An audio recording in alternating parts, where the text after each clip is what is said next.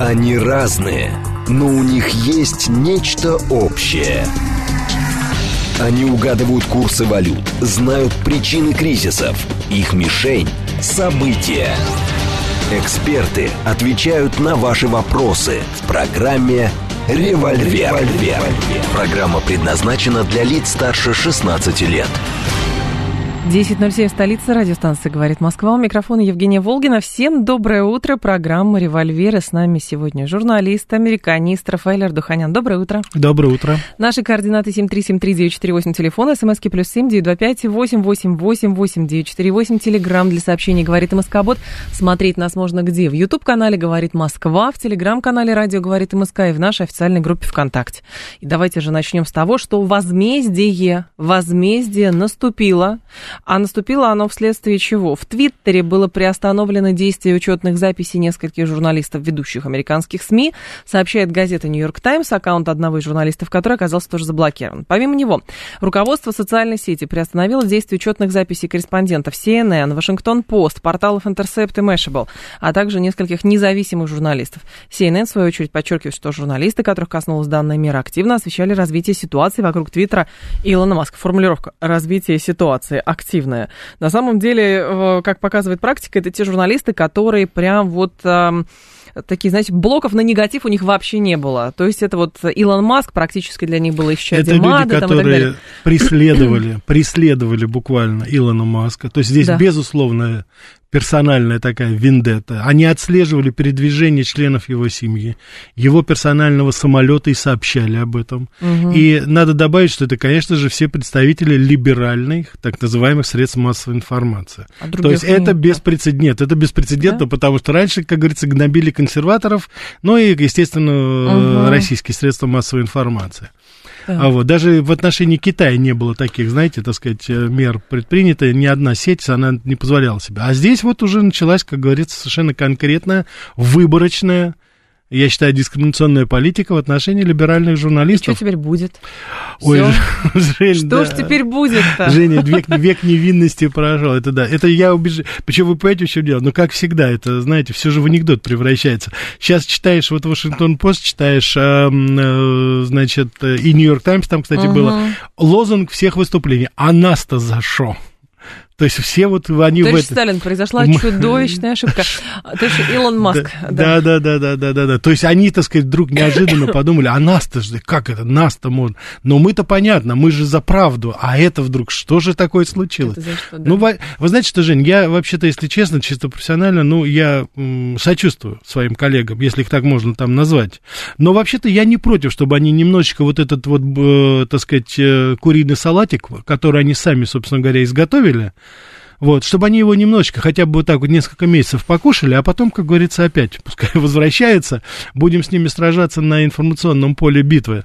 Но, в принципе, пускай вот почувствуют, потому что я думаю, вы знаете, это чисто даже э, не с политической точки зрения, это такой хороший холодный душ для них, для всех. Потому что сейчас они, конечно, набросятся на Илона Маска все, но тем не менее вот это хорошо, чтобы, знаете, немножечко вот, чтобы они так вздрогнули и немножко со стороны посмотрели, что они творят. Потому что то, что эти средства массовой информации, ну, CNN, Вашингтон Пост, то, что они творили, во что они превратили политическую дискуссию в Америке, это просто позор, профессиональный позор. Так что если так вот... Нет никакой дискуссии. Шока, так вот об, об этом речь идет. Они ее просто за плинтус загнали и все. Поэтому, ну что поделать, иногда, знаете, я не специалист, конечно, но иногда шоковая терапия нужна какая-то. Ну, я, честно говоря, не знаю, насколько это шоковая терапия, потому что, ну вот пока это внезапно. Другое дело, когда начнут, конечно, блочить э, и тех, и других. И так... Просто все это укладывается в общий тренд, понимаете? Вот не нравится а, Ютубу канал Russia Today. Вот взял и забанил канал Russia Today. Или кого, кого угодно там, у, кого, у кого-то еще там канал увели. Не нравится, значит, э, кан, этот эм, Твиттер э, Трампа. Тоже, пожалуйста, ради бога. А теперь власть сменилась. Это же классически, в политике тоже так происходит. После да? революции каких-нибудь обязательно, что первое, что надо делать, расправляться со своими врагами. Вот и все. Ну да, не, но в данном случае я, давайте мы с вами немножко философски попускайте, люди посмотрят сейчас на, со стороны на себя. Вот пускай они посмотрят, и они почувствуют, как, а как, собственно говоря, ведь они же сколько загубили карьер и даже жизни вот, журналистов, да, которые в свое время работали, выступали, да, с критикой, допустим, вот этой неолиберальной повестки, во что превращала жизнь этих людей. Этих журналистов травили, около их дома устраивали демонстрации, что только не было там. Закрывали аккаунты, которые э, на миллионные были просмотры и миллионные были подписчики. Э, YouTube безжалостно избавлялся от этих... Ну, что мы говорим, Жень, ну, мы с вами тоже были частью этой кампании, когда нас тоже, да, там есть передачи, которые просто банили, закрывали, вообще ничего не объясняя. Вот. вот пускай сейчас немножко со стороны на это посмотрят. Если это вот немножко будет таким холодным душем, я буду только рад. Ничего страшного, переживут. А, забанив всех неугодных, да здравствует свобода слова, говорит Михаил. А, еще новая метла метет по-новому в любом случае. А, слушатель спрашивает, ну и как сейчас теперь будут мстить Илону Маску, и что самое главное означает этот бан? С одной стороны, это просто как бы месть за то, что эти журналисты травлю ему устраивали, или же на самом деле это укладывается в какую-то общую политическую э, повестку. Ну вот, собственно говоря, Женя, мы с вами сейчас проведем небольшую параллель, и я думаю, наши уважаемые радиослушатели поймут, каким образом будут противостоять Илону Маску. Мы с вами прекрасно знаем, кто стоит за этими неолиберальными средствами массовой информации. Это крупнейшие инвестиционные фонды, крупнейшие инвестиционные банки, да. которые финансировали и неолиберальную повестку, и демократическую партию, и, естественно, эти средства массовой информации. Я хочу напомнить, что Вашингтон-Пост, допустим, принадлежит э, э, Джеффу Безосу, да, вот владельцу владельцу Amazon. Так что там все взаимосвязано. Вчера прошла новость, которую не все обратили внимание. У нас Илон Маск уже перестал быть миллиардером номер один. А кто стал? Сейчас стал из Луи Вуитона, Арно, вот этот угу. знаменитый, да, капитализация его сразу снизилась. Вот куда они будут бить. Так это манипуляция. Это манипуляция может быть все что Рынком. угодно, но это, понимаете, манипуляция, когда происходят подобные вещи. Что значит, иначе я вам приведу пример. Что значит э, Илон Маск стал номер два? Он потерял там в течение нескольких дней миллиарды долларов. Просто капитализация сдулась и все. Я думаю, что это какое-то, может быть, первое предупреждение уже. Я думаю, что-то такое нуля будет. доведут да. стоимость Теслы. Да, это, знаете, это опять же, как в анекдот, да? Ну, не понимаешь по-нормальному, будем бить рублем. Вернее, долларом. вот они и начинают сейчас. Думаю, это первое. И второе, второе я думаю, да. Но здесь еще один момент есть. Значит, сейчас раскручивают опять антироссийскую, российскую, вернее, повестку Трамп, это Илона Маска, так как он родился же в Южной Африке, mm-hmm. Южноафриканской республике. Значит, ему будут сейчас вспоминать, что там найдут какого-нибудь предка, который косо посмотрел на какого-нибудь э, негритенка в, там, в пригородах городах Йоханнесбурга, что-нибудь придумают. И третье, у него, ну, так как он у нас человек не женатый, поэтому все его, его как говорится, ам, амурные, да, амурные похождения обязательно сейчас начнут э, искать какую-нибудь женщину, что-нибудь найдут вот в этом плане. Так что вот посмотрите, российская карта, личные отношения, персональные отношения женщин обязательно будет, и капитализация компании. Вот три направления, по которым будут бить. А, есть э, еще любопытные статьи, сегодняшние, в частности, по поводу судьбы Трампа. Тут уже несколько слушателей да, написали, да, да, что, во-первых, опросы общественного мнения показали, что Десантис, в общем, имеет популярность довольно серьезную. И плюс э, Трамп тут какие-то такие заявления сделал, что, как поговаривают, это уже крест на его политическом будущем. Да. Ну или все это не случайно? Да. Но, Евгений, надо произнести, потому что мы с вами еще несколько недель назад говорили о том, что э, Десантис, он уже сейчас действительно да. очень набирает обороты, вот, его политическая популярность растет, и вообще в целом популярность. У него очень э, э, широкая опора внутри штата Флорида. Этот человек, он безоговорочно поддерживается сейчас, кстати, даже, даже либеральным сообществом. Он сумел переманить на свою сторону испаноязычное население, которое все время э, на протяжении последних 50 лет голосовала за демократов. демократов да. Угу. Так что Десантис провел очень большую, очень хорошую работу. Молодой, 44 года, красавица жена, семья, в общем, все, как говорится, на месте. Трамп допускал, допустил ошибку. И мы, да. Дело в том, что он недавно сделал очень такие двусмысленные заявления, но, опять же, это была, конечно же, провокация. Его уже загнали с этим 6 января 2021 года. Эта комиссия продолжает работать. И поэтому Трамп позволил себе высказывание о том, что действия, которые были якобы прикрывались конституционными какими-то, так сказать, мерами против него – то эти конституционные положения надо отменить. Он высказался очень так, знаете, двусмысленно в этом положении. Не всегда надо следовать Конституции, дословно это было его. И, конечно же, здесь взвились уже. Это ошибка, это колоссальная ошибка, потому что в Америке есть несколько таких, знаете, святых коров, святынь. Это армия, солдаты, причем не офицеры, а вот именно знаете, вот низшие слои, это вот это наши солдаты, все. Вот война во Вьетнаме, это все, как говорится, генералы, политики, они все негодяи, все, все, но наши солдаты, это наши солдаты, это всегда так было. Вот, второе, это у нас, значит, святое, это, конечно же, помимо там, допустим, солдат э, и остальных, это будет э, там церковь, вот есть там некоторые там такие моменты, люди как-то воспринимают это все, и конституция.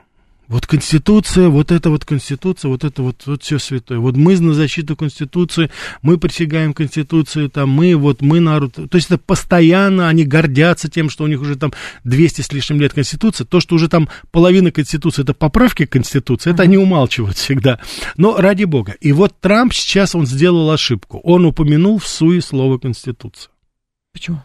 Но потому что не нужно было бы ему. Ему нужно было бы говорить, что это незаконные действия, там, допустим, его оппонентов, что наоборот они нарушают Конституцию. Он сказал, что это антиконституционально. Он сказал, что... что это, да, он сказал, что это все, короче говоря, он поставил под сомнение, под сомнение букву, не дух, а букву в своей Конституции. И, конечно же, моментально политтехнологи, либералы, они взвились, и правильно, кстати, взвились, и они сейчас просто уже, ну, что называется, мочат Трампа. Уже забыли 6 января, уже не говорят о том, что было. Он не просто там какой-то период, он против Конституции.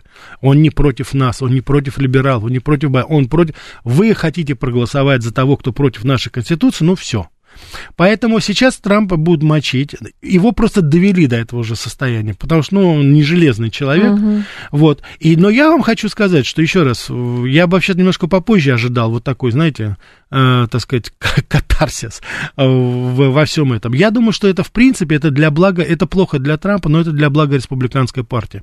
Потому что у них сейчас появляется действительно вот такая цельная натура лидера Приблизительно такое было у демократов, когда появился Джон Кеннеди. Угу. Молодой, не за... еще тогда не знали о его амурных похождениях. То есть это был такой, знаете, красавчик. Выскочил такой, знаете, в костюмчике, хороший, загорелый.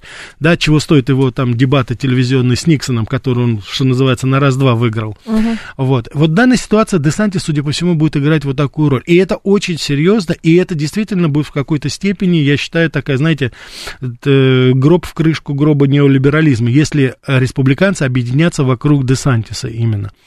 Но здесь есть одно но. Я не раз об этом говорил. Это э, эго самого Трампа. Он может сейчас, и он, скорее всего, закусит у дела, он просто так не сдастся. И я думаю, что он весь свой пыл сейчас направит и против неолибералов, и против Десантиса. Вот это будет колоссальная ошибка для республиканской партии. Еще второе, что может произойти, это, как, кстати, Трамп неоднократно заявлял, он будет баллотироваться в президенты от независимой, как независимый кандидат то тогда мы с вами прекрасно понимаем, что он уведет голоса у Десантиса. Это будет колоссально. Почему он уведет? Он уведет, потому что дело в том, что порядка 40% все-таки в республиканской партии поддерживают Трампа, его направление. Там 38-39. Поэтому он отберет просто голоса вот непосредственно. То же самое было в 96 году, я хочу напомнить, когда Рос Перо, известный миллиардер техасский, когда Билл Клинтон переизбирался с э, Боб Дол, по-моему, был тогда претендент от республиканцев, вот э, Росперо, он, собственно говоря, отобрал голоса у консерватора Боб Дола, и Клинтон переизбрался mm-hmm. на второй срок, несмотря на скандалы там с Моникой Левинской, со всеми этими делами. Поэтому вот здесь просто будет такая игра, э, я уже говорил, Трамп боец, он не простит ему, конечно, я не представляю себе, чтобы Трамп отошел в сторону и сказал, ну все, давайте за Десантиса,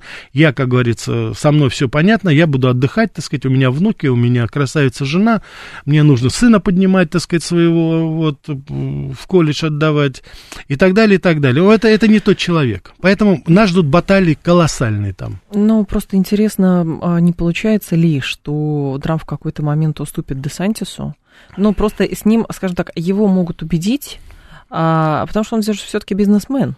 И, соответственно, выгоду может найти и в, вот в таком раскладе. Почему Вы нет? знаете, я встречался с Трампом, я вот уже вам я рассказывал это несколько раз, я пересекался, я вот смотрел, как, насколько я могу судить. И мне так кажется, что этот человек готов пожертвовать всем своим состоянием, чтобы доказать свое мужское и удовлетворить свое да? мужское эго, да. Вы знаете, его, понимаете, в чем дело? Но он уже миллиардером был, он и есть. Вы его ничем не удивите. Он был президентом уже. Что вы можете предложить Трампу, вот вообще в этом мире, чтобы он отошел, что называется, в сторону. Он отойдет только... У него политические амбиции просто еще не реализованы У него, вы понимаете, какие не реализованы, он президентом Америки уже Нет, был. второй срок же хотел. Но второй срок он хотел, но до понимаете, конца, в чем говорю, дело, не, да. Не но он же тоже, он же реально посмотрит, и он поймет, что он не сможет, наверное, сделать. Тогда, я думаю, он будет действовать по принципу, там, не доставайся же ты никому. Что-нибудь такое он придумает. Но он просто так не уйдет, понимаете. Вот он не уйдет. Я хочу сказать, что вот эта история, когда он разорен был фактически, да, когда он был женат еще вторым браком на Марле, а, он рассказывает, я сам это слышал, он когда представлял свою книгу «Искусство возвращения обратно», он угу. как раз говорил, что мы с Марлой в 4 утра, говорит, я не спал, я, говорит, ночи тогда не спал, потому что он был должен 900 миллионов долларов банкам. Казино его не приносили прибыль, а, рынок недвижимости рухнул в Нью-Йорке, а он, это его основное было, это статья дохода. И он в 4 часа утра гулял по Манхэттену, где он жил, вместе со своей женой. И они проходили мимо бездомного, который грелся на э, сетке отопления там, метрополитена воздуховода. И он говорит, Марл, посмотри на этого человека. Он говорит, богаче меня на 900 миллионов долларов угу. потому что я в минусе как бы. Но потом все в 90-е годы, благоденствие, в общем, так сказать, все это вернулось. Вы себе представить не можете, банки, которые ему отказали в, в кредитовании, которые перекрыли ему кредитные линии для него и его казино, он с ними расправился как пират просто. Он добился того, что люди, которые там это, высокомерно с ним говорили, не пускали его даже в кабинет, когда он просил денег, он ничего не забыл. Вы понимаете, в чем дело? Он, это для него был, он потерял деньги, он потратил кучу денег на адвоката, но он добился того, что эти люди были просто уничтожены, ну, естественно, в финансовом, политическом uh-huh. смысле. Вот. И в то же время те люди, вот он приводил пример, там, вице-президент э, Ситибанка, которая ему помогла, женщина, он до сих пор они дружат, и до сих пор он, потом она умерла, он помогал их семье, то есть вот он, я не могу сказать, что он злопамятный, он памятный, он помнит это все, он не уйдет просто так. А может ли Трамп до последнего создавать иллюзию, что участвует в предвыборной гонке, а потом призывать своих избирателей голосовать за Десантиса? Очень хороший, кстати, момент, да, я думаю, что это, если это произойдет, то это будет про эту выгоду да. как раз и говорю, что он Нет, в любом случае может ее найти здесь. Да, может быть, но в данной ситуации может быть, но это, я еще раз хочу повторить, это будет не благодаря, а вопреки Трампу. Это может быть, конечно, но там просто уже, знаете, какие-то другие механизмы должны быть, потому что Бог знает, что произойдет угу. в течение вот этих двух лет, которые нас отделяют от выборов, даже меньше уже. Так что, что здесь, конечно, да, что там будет на самом деле непонятно. Я еще раз хочу повторить, вопрос ведь стоит и о физическом еще а, благополучия. Я не исключаю этот момент, потому что Трампа, физически, да, Трампа. Тут все что угодно сейчас может быть. Но, с другой стороны, а звонки?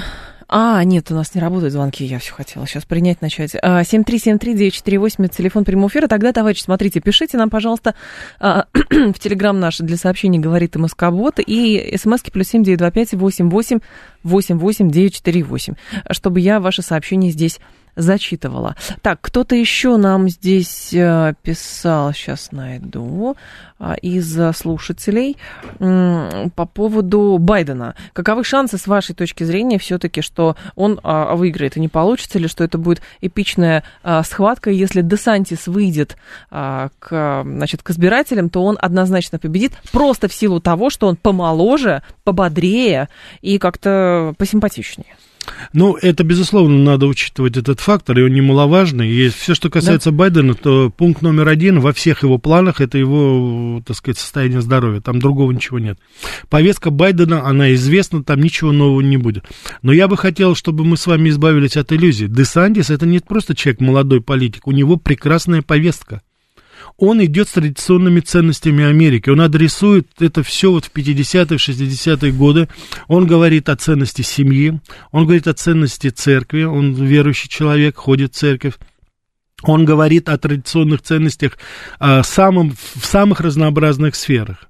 Поэтому в данной ситуации, что называется, дух Америки, то, что он говорит, возродить дух Америки, вот я думаю, что у него вот эта повестка, она очень и очень популярна, и она очень, э, и она очень привлекательна для избирателей. И уже сейчас проводят параллели с Рональдом Рейганом и Десантисом. Вот уже сейчас. Потому что Рональд Рейган запрыгнул, что называется, в этот поезд под названием президентства Соединенных Штатов Америки тоже с должности губернатора Калифорнии. Угу. Вот этот пост губернатора э, иногда, вот, допустим, если взять Джона Кеннеди или Обаму, они пришли э, из сенатора, из э, сенатского корпуса.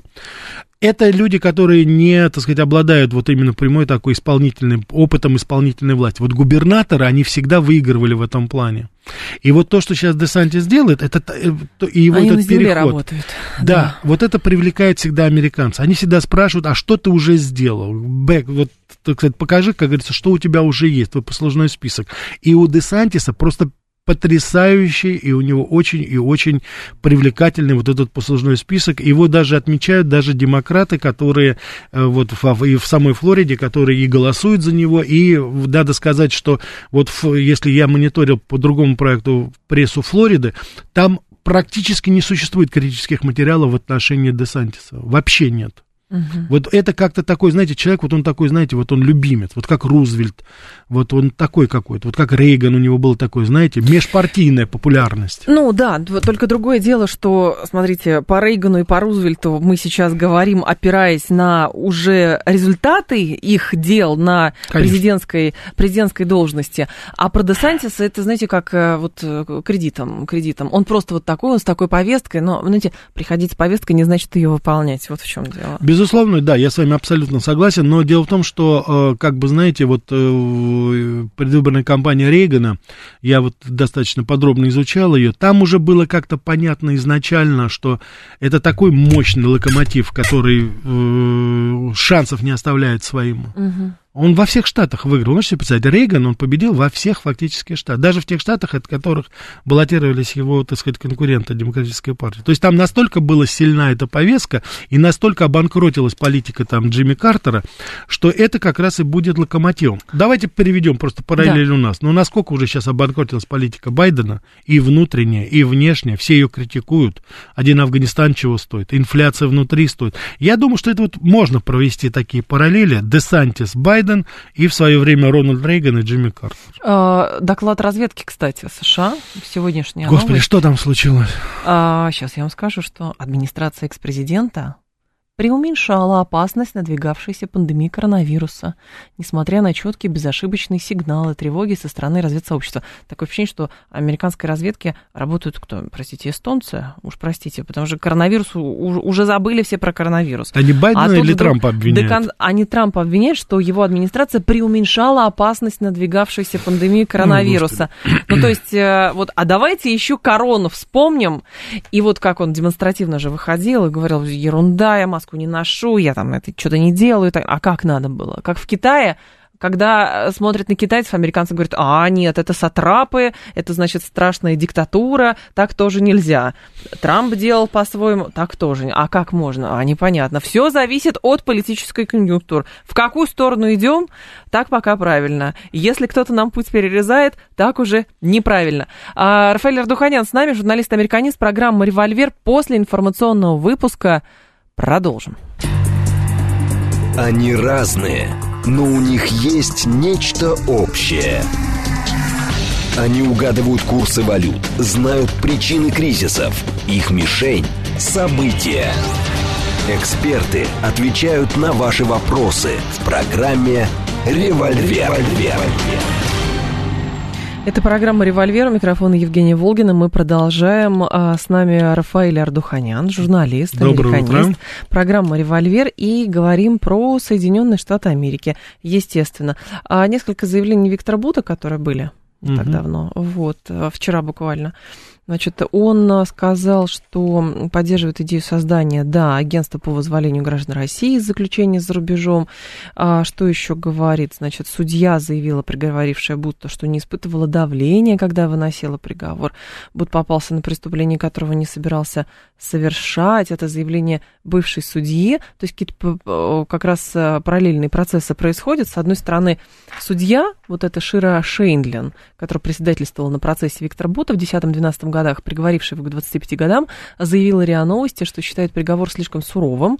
Он попался на преступление, которое не собирался совершать. Его задержание стало следствием а, операции американских спецслужб. В то же время она сказала, что давление не испытывала, но приговор считает суровым. Так вот, непонятно, что как вы, на вы знаете, деле, Женя, но... это да, вот это такое? новая такая, знаете, э, новая, это новелла такая у нас, так. вот со стороны англосаксов. Это началось это, ну, на моей памяти, это, помните, была такая угу. специальный прокурор Карла Дель Понте, которая в Гаагском трибунале тогда чудила, и которая приговаривала с, по странному стечению обстоятельств, в основном только сербов, и абсолютно не обращала внимания на то, что творили албанцы и хорваты.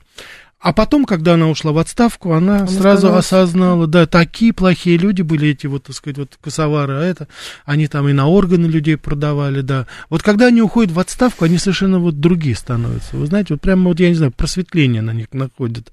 Наверное, что-то все-таки с профессией, там, я не знаю, там, я не знаю, может быть, там с э, питьевой водой морок, морок. в зданиях сюда, да, да. там какая-то другая она, знаете, там, может быть, слишком много фтора или брома они туда добавляют. Но вот как только они выходят оттуда, снимают мань, моменте становятся, ну, вроде бы нормальными людьми, они сразу начинают замаливать свои вот эти грехи. Вот это, наверное, вот это признание судьи. Я хочу сказать, мадам, вы 15 лет у человека почти отобрали.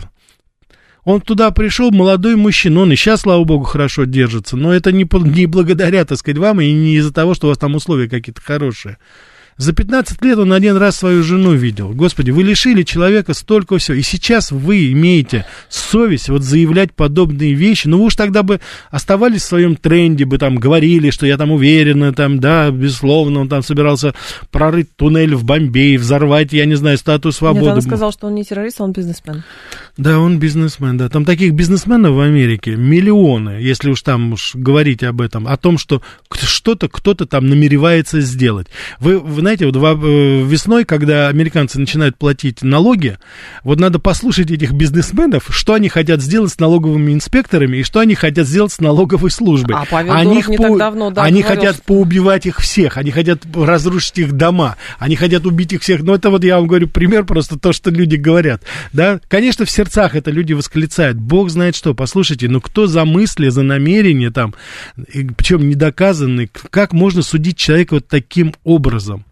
Но это же просто, я не знаю, это уже, по-моему, выше, я не знаю, понимания вообще человеческого какого-то, элементарного. Да я не говорю сейчас о справедливости, и уж тем более там о правосудии американском. Есть Стыдно. еще по поводу Пола Уиллана, тоже любопытно, потому что всецело, мы с вами уже обсуждали на прошлой неделе, на американцев внутри обрушились с критикой, что, да. значит, э, продешевили что Грайнера и Бут это неравнозначные персоны, но, что любопытно, значит, в прессе американской, так или иначе, через какие-то источники или вообще просто, что оно вот витает, говорили, что, ну да, мы а, обменяли Бута на Грайнер, но потому что, типа, продешевили, но потому что на русские пошли на какие-то тайные уступки. Но, что любопытно, если никаких сливов нету, что это за тайные уступки? Очевидно совершенно, что их, скорее всего, не было. И действительно, с точки зрения американского, но, видимо, истеблишмента, не, не получение Уиллана, а получение просто Грайнер в обмен на Бута или не получение Сноудена, это, соответственно, проигрыш. И русские в этом отношении проявили себя ну, как-то получили больше выгоды. Так Женя, считается. Женя, это всегда так, знаете, это как на рынке, покупаете товар и слышите, когда продавец говорит, ой, продешевил, а покупатель говорит, ой, как я дорого, задорого купил. Это все, как говорится, знаете, в пользу бедных эти все разговоры. Произошло то, что произошло. Там не мальчики маленькие, там специалисты, профессионалы да. занимались. Что там было, как вы сами знаете, мы узнаем там через 20, через 30 Конечно. лет, да, дай бог, так сказать, доживем, если тогда узнаем все эти подробности. Сейчас самое главное, что американка, нормальная лесбиянка, вернулась домой к своей жене, и слава богу, дай бог ей там всего самого этого. Она себя вела достойно, наш парень тоже вел себя достойно, его вернули домой. Вот это самое главное, самое хорошее. То, что там они договаривались, не договаривались, мы это с вами никогда не узнаем, и слава богу, что мы не узнаем, потому что существует факт, вот это единственное, что есть люди, наши граждане нашей страны, которые заходятся находится в заключении в Соединенных Штатах Америки. Есть американцы, которые тоже здесь отбывают угу. определенный срок. Если и собра... они не там не маньяки, не убийцы там и прочее, прочее, прочее, да, то есть там нет тяжких таких особых, насколько я могу судить, могу ошибаться. Там есть эти бездельники, так сказать, хакеры, которые там занимались, бог знает чем. Вот этот вопрос надо урегулировать, потому что это ненормально. Люди должны все-таки сидеть, если уж сидеть, они должны сидеть у себя на родине. Чтобы, по крайней мере, на них орали через решетку на их родном языке. Они, по крайней мере, это-то могут себе, заслужили хотя бы это. Поэтому вот надо этот простой вопрос решить. Как это будет решаться? Я и не знаю, и не хочу, в принципе, знать. Есть люди, которые за это получают зарплаты, у этих людей есть звания, кстати, как и с американской, так и с нашей стороны. Вот, ребята, работайте, и работаете, да, преступление должно быть наказано, никто не отрицает, но тем не менее должны быть все-таки какой-то здравый смысл, но и элементарная, элементарная гуманность, потому что то, что произошло с Бутом, это абсолютно беспрецедентно, это и негуманно, это и несправедливо, то, что произошло. Таких вещей вот не должно быть у нас вообще в мире. Тем более, что каждая страна кричит, что она гуманная, что она следует там правам человека, еще чего-то. Ну так вот, пожалуйста, давайте реализуем это право элементарно. Свобода. А, Зеленая сделка. Зеленая сделка, ESG-повестка, да. так или иначе была, вот, но пошла со скрипом, потому что оказалось, и в Нью-Йорк Таймс большая статья, можно почитать. Угу. А, в общем, а, в целях а, просто, значит, следования рекламному и пиар-тренду а, крупные нефтедобычные компании вкладывали деньги, там, ESG, очистка какая-то дополнительная, вот сокращение, значит, производства должно быть. Но параллельно, на самом деле, они вкладывали деньги, крупные деньги, в новые месторождения. Причем, что любопытно, это происходило параллельно два процесса. С одной стороны, когда пришел Байден, Байден пришел на волне зеленой повестки, он зеленый, он все, нам не нужны нефтяные компании, говорил он буквально, а, и должны остаться только те, кто вот будут производить очень чистое там топливо или там чистая какая-то очистка будет классная и так далее. Потом, значит, пошли вот эти вот цены, колебания.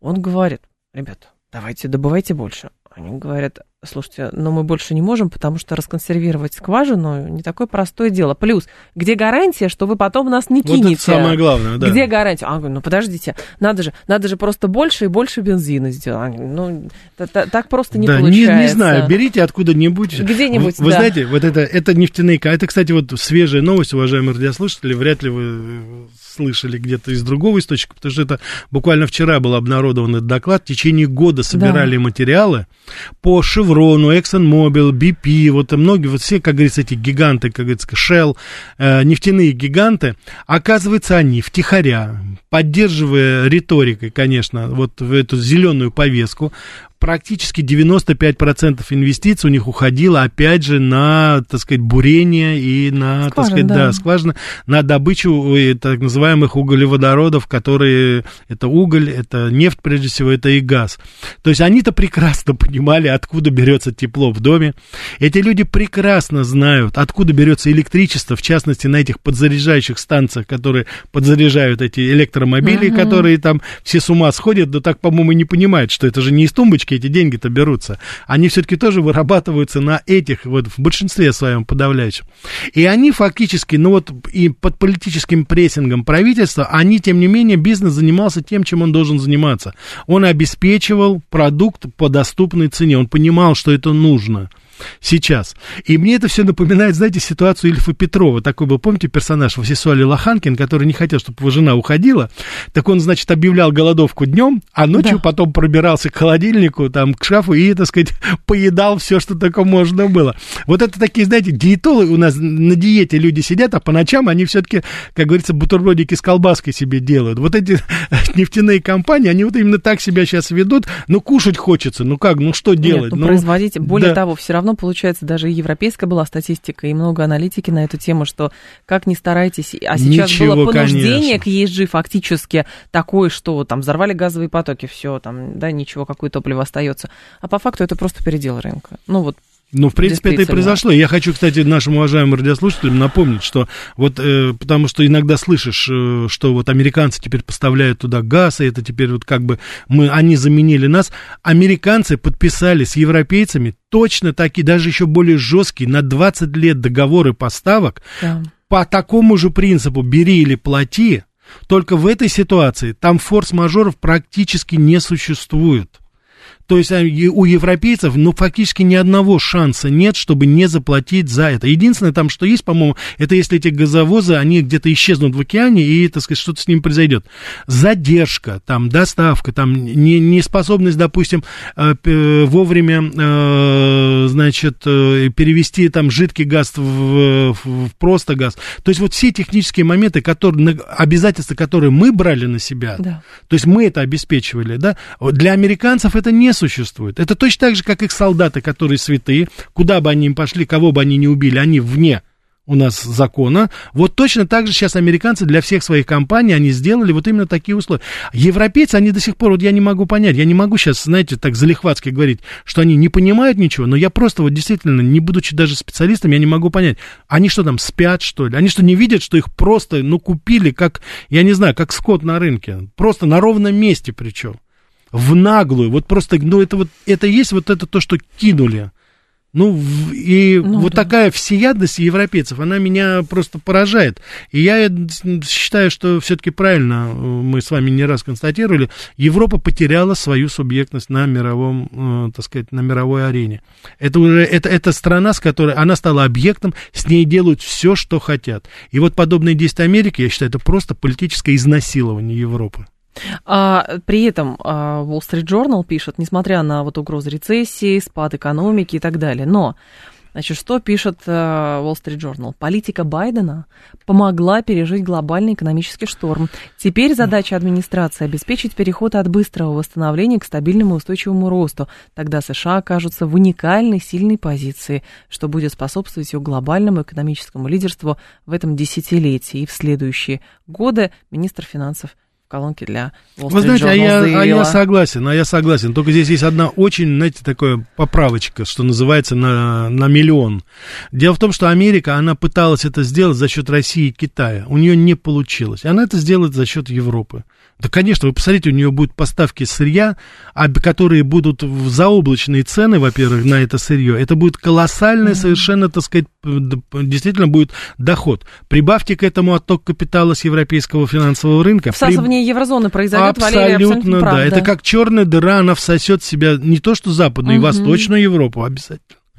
Сейчас посмотрите, а, в связи, так сказать, с событиями на Украине, а, абсолютно, так сказать, ведь не только наши предприятия оборонки сейчас заработали на полную мощность, американские предприятия же тоже заработали. Естественно. И сейчас все, что происходит сейчас, это же, посмотрите, доходы от вооружения, доходы от сырья, доходы от компаний европейских, которые переводят свои предприятия на территорию Америки, финансовые рынки, которые сейчас вздулись просто и во Франкфурте, и в Лондоне, все в Нью-Йорк ушли. Так от с чего бы там благополучию-то не быть?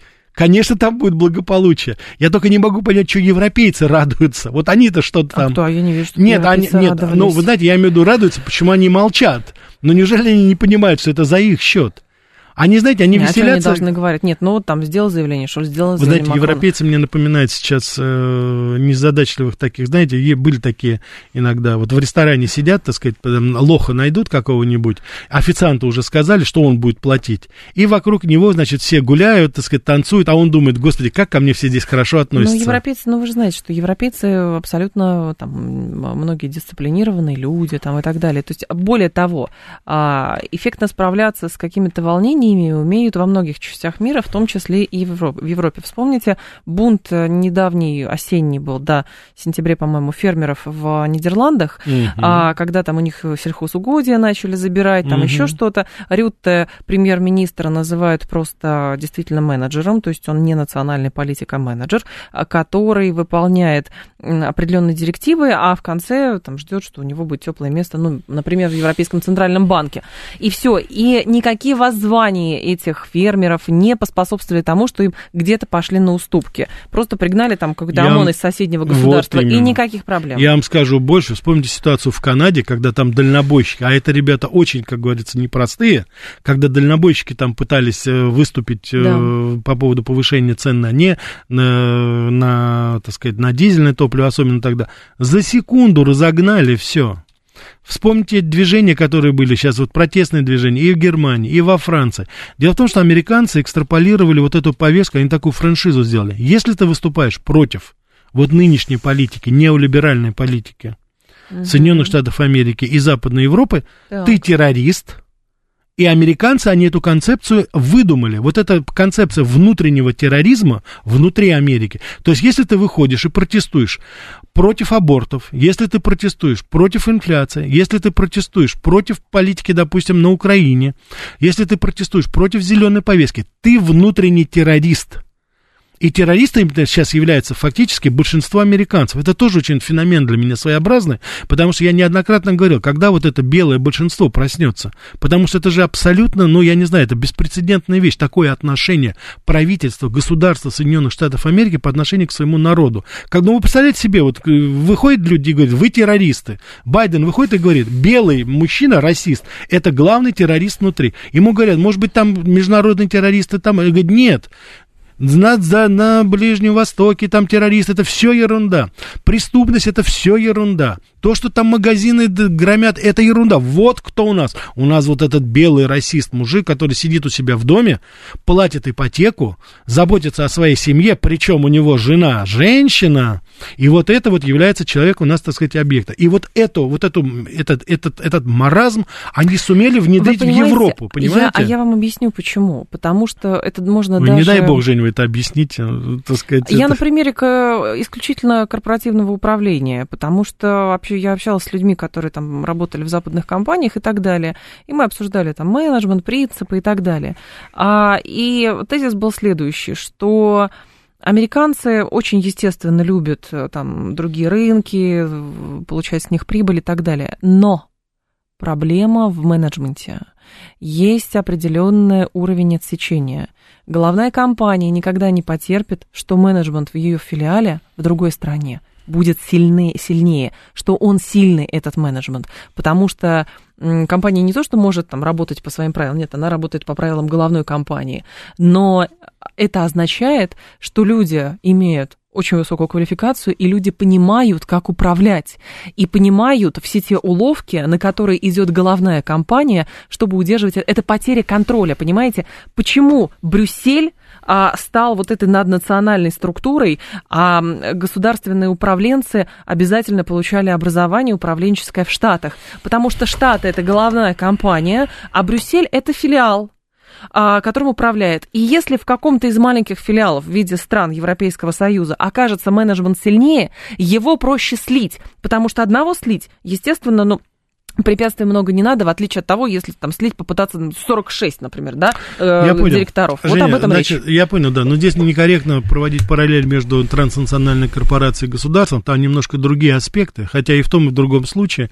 конечно, бизнес-составляющая, политическая составляющая присутствует, но мне кажется, как раз точностью до наоборот, потому что подавляющее большинство э, жизнедеятельности корпорации, допустим, она основана на бизнесе, и, конечно же, политика тоже замешивается, но государство работает по обратному принципу. Там политика доминирует, а не бизнес как таковой в данной ситуации очень часто идут Конечно, люди... но корпорации, они стали прежде всего за политическую повестку, Все а не за правильно, но вы невольно сейчас, или вольно, безусловно, Женя, вы сейчас как раз сказали, потому что, потому значит, что западный, это корпорация, западный да? мир – это корпорация, транснациональная корпорация во главе с Америкой. Но если вы это скажете сейчас, вот даже сейчас, если вы скажете это англичанам, французам тем более, немцам, они скажут, да нет, мы независимы. Ради бога. Мы же независимые, да мы же... Да, так нет, вопрос как раз в этом и заключается, что люди сознательно, сознательно, не имея на то ни полномочий своего народа, ни финансово подкрепленно, они вдруг себя загоняют на, ну, я не знаю, так сказать, себя э, играют роль каких-то приживалок. Они, так сказать, уже субъектность свою теряют как таковую. Вот это, об этом речь идет. И вопрос стоит в том, что если они сознательно на это идут, ну тогда флаг вам в руки, ребят. Тут, как говорится, понятно все, вы там что-то планируете, ради бога. Но они же сейчас все говорят совершенно о другом. Они говорят о том, что Макрон говорит, что Европа должна быть, не Германия, особенно вот эта связка Франция, Германия. Они пытаются там что-то, так сказать, доказать, сказать, что мы сейчас являемся независимыми, мы являемся, так сказать, вот такими, знаете, игроками независимыми. И в то же время они делают абсолютно все, чтобы вот впасть в это, ну, кабалу и рабство. И вот и у меня вопрос только один. Они это сознательно делают или несознательно делают? Ну, я думаю, что это стало частью просто политического э, курса. Вот и все. Но в какой-то момент осознание, при, я осознание помню, Я-то помню еще времена, Женя, когда европейские компании диктовали свои определенные условия на американском рынке. Я помню, как Икея заходила на американский рынок. Я помню, как немецкие а, автопроизводители диктовали Конечно. свои поэтому, условия там, понимаете? Поэтому были сделаны определенные выводы. А Соединенные Штаты Америки а, это государство, которое а, готовит управленцев на весь земной шар. Безусловно, да. Вот, чтобы только... все было понятно. Чтобы вот... Жень, то, что американцы сделали выводы, меня это не удивляет. Почему европейцы выводы не делают? Вот это ну, странно. Нет, но слишком мало времени прошло. Мало времени прошло. Женя, сколько нужно времени для того, чтобы понять, что вам хамят и из вас хотят сделать идиота и раба? Ну, сколько нужно времени? Вообще-то в нормальной Сколько ситуации... времени понадобилось европейцам, чтобы осознать, что как бы, Гитлер был исчадием ада? Я могу До сих сказать, пор не все нет, согласны я, Нет, с этим. я могу сказать, 33-39 год, 6 лет, не так уж. И, кстати, некоторые еще и до этого прекрасно. Кстати, Черчилль еще, я уже не говорю о нас, Черчилль еще и до этого выступал в противовес Чемберлену, и он прекрасно понимал, что из себя Гитлер представляет. Кстати, Черчилль уже тогда критиковал Гитлера, когда журнал «Таймс» в 1938 году размещал Гитлера на своей обложке. Это вот тоже, кстати, показатель того, до жирафа доходит немножко иногда сложнее, может быть. 7373948, телефон прямого эфира. Слушаем вас. Здравствуйте, алло. Починили нам телефон. Здравствуйте. Здравствуйте, Здравствуйте. пожалуйста. Рафаэль, вот хочу вернуться к Десантису. Давайте. Рафаэль, вы его так расхваливали, а как он к России-то относится? Антироссийский. Спасибо, спасибо. Спасибо, да, антироссийский. Это человек, который поддерживает полностью внешнеполитическую повестку. Это человек, который находится на антироссийских позициях. Никаких иллюзий, уважаемые радиослушатели. Мы, кстати, Евгений, это неоднократно ведь говорили. Десантис, разница между Байденом, условным Байденом и условным Десантисом только в одном. Байден – это русофобская политика, Десантис это антироссийская политика. В чем разница? Я просто сейчас за неимением времени объясню. Десантис не будет тем человеком, который будет отменять Чайковского, Достоевского и Рахманинова. В отличие от вот этих, э, так сказать, персонажей, которых я уже упомянул. Это прагматик и человек, с которым можно разговаривать. Я не говорю, что мы с ним договоримся, я не говорю, что мы решим вопросы. С ним просто можно разговаривать. Это вот такие у нас сейчас отношения с Америкой. Мы говорить не можем. Ну, это как, э, да, э, как это называется, Хрущев и Кеннеди, они не были друзьями. Абсолютно. Но при этом. Абсолютно антироссийский тренд у нас останется, и поставки оружия останутся. Но будут варианты, когда можно будет разговаривать, договариваться, там, обсуждать темы Ирана, обсуждать тему Северной Кореи, Кореи, нашим дипломатам будут визы давать, наконец, чтобы они ездили на ассамблеи, не будут отбирать собственность. Там вот только в этом разница будет. А в завершении программы, буквально одну минутку, здесь э, на Фоксе любопытная есть статья, точнее сюжет, где, значит, американские бизнесмены а, предложили, покупай американское. Да, как да, это да, приучая, да, да. Приучает заново, покупай все американское. А, видимо, какие-то компании тоже будут открываться, но это такой призыв к Рождеству. Вот, то есть, э, хотя, с другой стороны, американцы и так покупали все американское, поэтому очень сложно, да нет, честно говоря, понять, китайское все покупали всегда, до этого японское покупали. Это очень, кстати, любопытно, потому что ведь покупая американское, они имеют в виду сейчас даже не а, автомобили, а именно вот мелочевку, то, что раньше Китай всегда поставлял.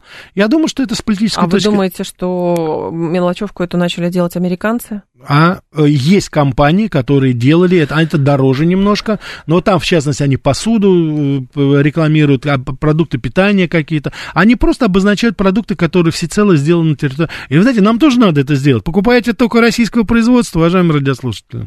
Да, но только проблема у нас бывает такая, что просто в Китае купили шильдик, перебили, и все, а мы сделали в России. Важен принцип. Ну, нет, важен факт. Не, Евгений, мы это думаю. никогда не узнаем. Конечно же, это будет всегда подобные вещи, к сожалению, глубокому, но в любом случае, ну, по возможности будем Про что Америка Латина?